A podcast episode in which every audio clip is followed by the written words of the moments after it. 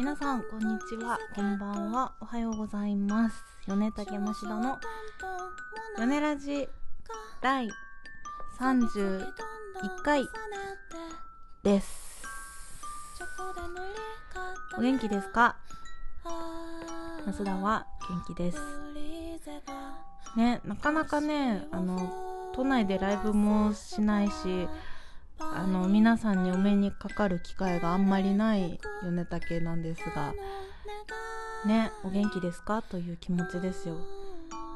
あれですねかなり秋になりましたね。良いね。もうなんかさ涼しいっていうだけでさ嬉しい。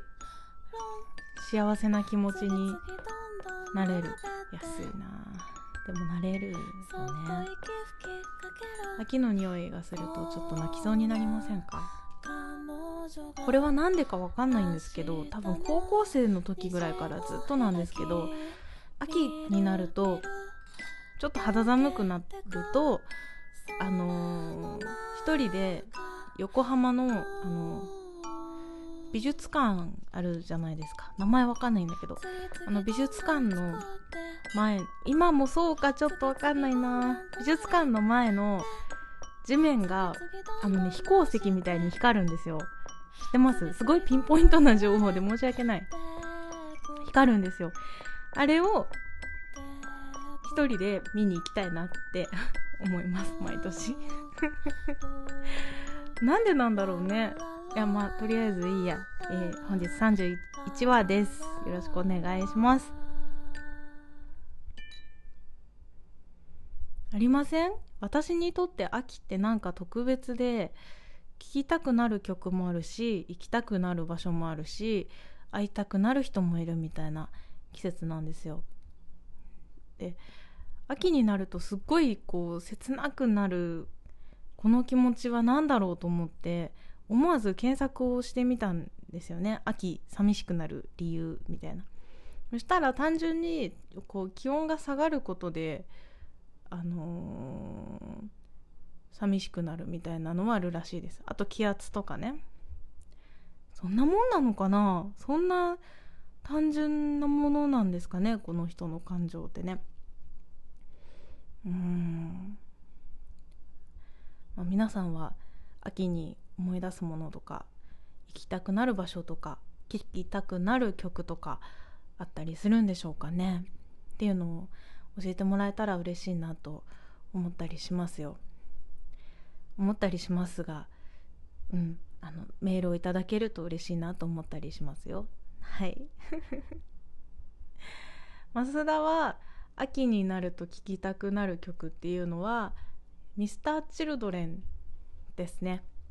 ミスターチルドレンのえっとねアルバムどれだったかな？ちょっといっぱい大好きでミスチル。アルバムいっぱい持ってるのでちょっとどれに入ってたっていうのが定かじゃない申し訳ない感じなんですけど。キャンディーとえっ、と僕らの音が聴きたくなりますね。多分同じアルバムに入ってるんですけどすっごいねあのー、切なさをよりこう増幅させてくれるいい曲なんですよ。本当にねこれは何のせいなのか何かきっと思い出があってそれにつながって秋になると聴きたくなるんだろうなとは思うんですけど高校生の時ぐらいに聴いてたんじゃないかな。うん、やっぱあのその頃の音楽って残りますよね。どうしても中高大ぐらいのタイミングで聴いてた音楽って結局その時代が私はですけど一番カラオケとかにも行ったし言ったら、まあ、高校時代は普通にあのピアノの子と2人で演奏もしてたしで大学入ってからも、まあ、もちろんカラオケはすごい好きで行ってたし写真部バンドでバンド組んで歌ったりもしてたしっていうやっぱ音楽からはずっと離れずに生きてきてて。うんだからかな。でもやっぱり学校って特殊だなってこの年になると改めて思うんですよね。あの仕事じゃない間柄を築ける場所って学校しかないんですよ今思うと。もう学校が終わってしまうと終わるっていうか学校卒業するって社会に出ると会う人は仕事関係なんですよ。全員。びっくりしました。私この間気づいて。あそっか。みんな元同僚みたいなことになるんだ。元同僚ってまああの今まで仕事で一緒に働いてきた人たちと会ったりとかねすることもあるじゃない。でも元同僚かみたいな。でもやっぱり元同僚と会うのと学校学生時代の友達に会うのはやっぱ違うし頻度が変わってくるというかえっとね話が今日下手だぞ。下手だぞ。例えば学校の友達だったら当時はまあ同じ学校に行ってる同い年とかっていう設定しかない。けどまあ過ごす時間も長いからその人となりを知って仲良くなってそれが今まで続いてる。っていう関係じゃないですか。でも職場の人まあバイト時代のバイトの人とかでもいいし、まあ、卒業してからの職場の人でもいいんですけど職場の人ってなるとその職場が唯一のつながり。年齢も違うし過ごす時間もまあそんなに長くないし言ったら仕事してるから自分の話をそんなにできるわけじゃないじゃないですか。仕事の時ってね。仕事の話をするし仕事の距離感で会話をするしね。そこででもどんなに仲良くなってもまあ一緒に働いてる時期はご飯行ったりとか愚痴話し合ったりとかこうしたらいいよねみたいな話をしたりとか十分楽しいしその中でこの人好きとかこの人合わないっていうのは生まれてくるからまああの仲良い悪いは出てくるしと思うんですけど職場の人の場合はその職場をどちらかが離れてしまった後に会うと話題がない。わかります？つながりが職場しかなかった。自分の話はそこまでしてなかった。会えば仕事の話みたいな話をしているとするとその後どちらかもしくはどちらも職を離れてから会うともうねなかなか話題がないなって思うんですよ。思いません？そうするとまあ会う頻度も減っていくというかあの理由もなく会えなくなるなーってこの間ふと思ったんですよね。不思議だなと思って。不思議不思議じゃないですか。私だけかこんな不思議があってんの。距離感がねやっぱ学生の頃と職場というか仕事で出会うか素で出会うかって全然違うなと思って。はい。っていうのもですね今の職場の人がもうすぐというか今年いっぱいで多分辞めるみたいな話になってましてすごいあのー、すごい好きだったんでいやここで切れちゃうの悲しいですねっていう話をしてたんですけどあれ私仕事なくなったらこの人と何話すんだろうなってふうに思ってしまって。ね、まあ、年齢ももちろん違うし趣味も違うしそううんみたいな。もちろんね人としてすごい尊敬してるので切れたくないなとは思うんですけどね、まあ、そんなに頻度で会えるわけじゃないかもしれないけど、まあ、大事にはしていきたいですけど難しいね。話題とかね。うん、っていうのを考えたりしました。なんでこの話になったんだっけな？わかんないね。まあいいか。はい。そんな感じでございます。はい。えー、ちょっと米竹の話をしますとですねえっと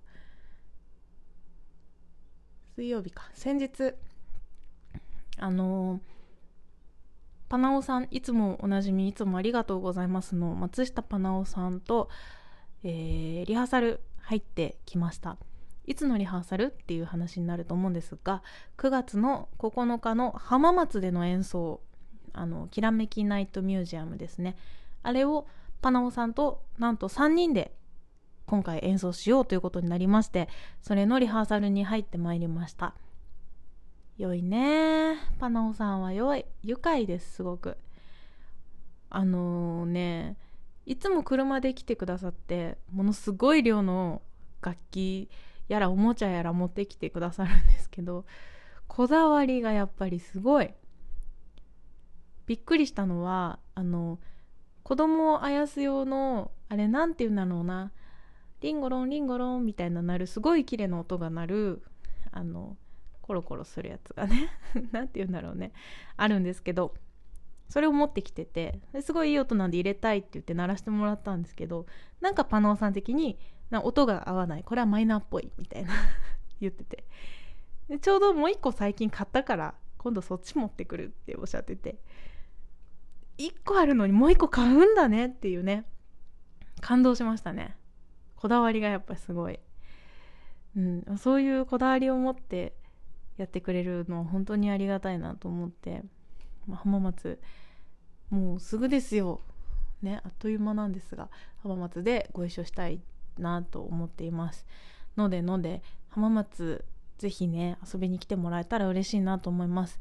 ちょっと演奏する場所に関してはまあチャペルになるのかあのメインホールみたいなとこになるのか行ってみないと何とも言えないところなんですがどこでやろうとあの心地よく聴いていただけるように準備してまいりますのでぜひね皆さん来てもらえたら嬉しいなと思います。9月の9日浜松アマンダンライズです。よろしくお願いします。でまあもちろんその前にですね今週末から末からというか末ですね26日にはなんと青森えっ、ー、とあなんか綺麗な感じのなんだっけななフレアージュスイートだ。青森フレアージュスイートにて、えー、きらめきナイトミュージアム演奏が決定しております。ので、えー、そちらもぜひぜひねちょっと遠いかもしれませんがそれをあのそれがあるからというのを言い訳にねぜひ旅行とかに来てもらえたらいいんじゃないかなと思います。涼しいのかね寒いぐらいなのかな。ちょっともうちょっと下調べをしておかないと不安なところではありますがめちゃめちゃ楽しみです Twitter とかでもいっぱい写真載っけていこうと思っていますので残念ながら来れないという方にも旅行気分を味わってもらえるような配信というか発信していけたらいいなと思っています。はい。で、えー、浜松が9日って言ったと思うんですけど、その前の週、なんと9月の1日の週も演奏をいたします。飛び回りますよ。1日は、えー、姫路。ふぅ姫路 姫路何県かご存知ですか？兵庫県でございます。私、このツアーみたいなものを通じてね各地の地名に詳しくなってまいりましたよ前は姫路ってちょっと多分分かんなかったもんなんか愛媛とこう混同しちゃってね姫つながりでね混同しちゃってねそうっていう 感じだったんですが兵庫県姫路に1日行ってまいります。そちらもえっ、ー、とあれですよ。きらめきナイトミュージアムです。姫路のモノリスですね確か。でなんとねそこから姫路城が近いんですって。姫路城って重要文化財なのご存知でした？重要文化財だっけ？なんかすごいあのなんかに指定されてるんですよ。らしいんです。なのであのまあ時間軸でどうなるか分かんないんですけど是非見には行きたいなと思ってます。でその翌日9月の2日にはちょっと戻ってきて名古屋にて演奏します。こちらはえっ、ー、とカフェアラタルトひらがなでアラタルトっていうところで演奏になります。投げ銭のライブかな？うん詳細はまたツイッターなどでお知らせをしたいと思いますのでぜひぜひそちらをご覧になっていただいて名古屋行けるぜって方遊びに来てもらえたら嬉しいなと思います。台湾まぜそばがそばにあるよ。辛いの好きな方ぜひおいでませ。名古屋。はい。そんな感じですね。で9月の9日には浜松パナオさんと3人で演奏をします。はい。いやー混み合ってますね。8月末から9月頭まで。この123週間で4本演奏するわけなんですがまあありがたいことですよ。本当にもういろんな地域に行かせてもらえるのは多分このイベントに呼んでもらえてなければそんなにこんなにも詰め込むことはできなかったと思うのでいや本当にいい機会だなと思いながらいろんなところの方々に米竹を聞いてもらいに行きたいと思います。それに向けてじゃないですけどあの新曲を3曲ほど今並行して進めていたりします。うんもう広めはいつになるかな。大ちゃんは青森でやりたいと言っていましたがそんなねあと数日で仕上がるんかいっていう状態ではありますのでまあできたらいいですね。やりたいなという気持ちではおりますがまあ言ったらあとは私の歌詞持ちみたいなところがあるので歌詞をね考えるために最近は本屋さんをぐるぐるぐるぐる買いもしないのにトロットロトロットロ表紙とタイトルと裏側気になったら裏側を読んだりしながらいろんなインスピレーションをもらいに行ったりしています。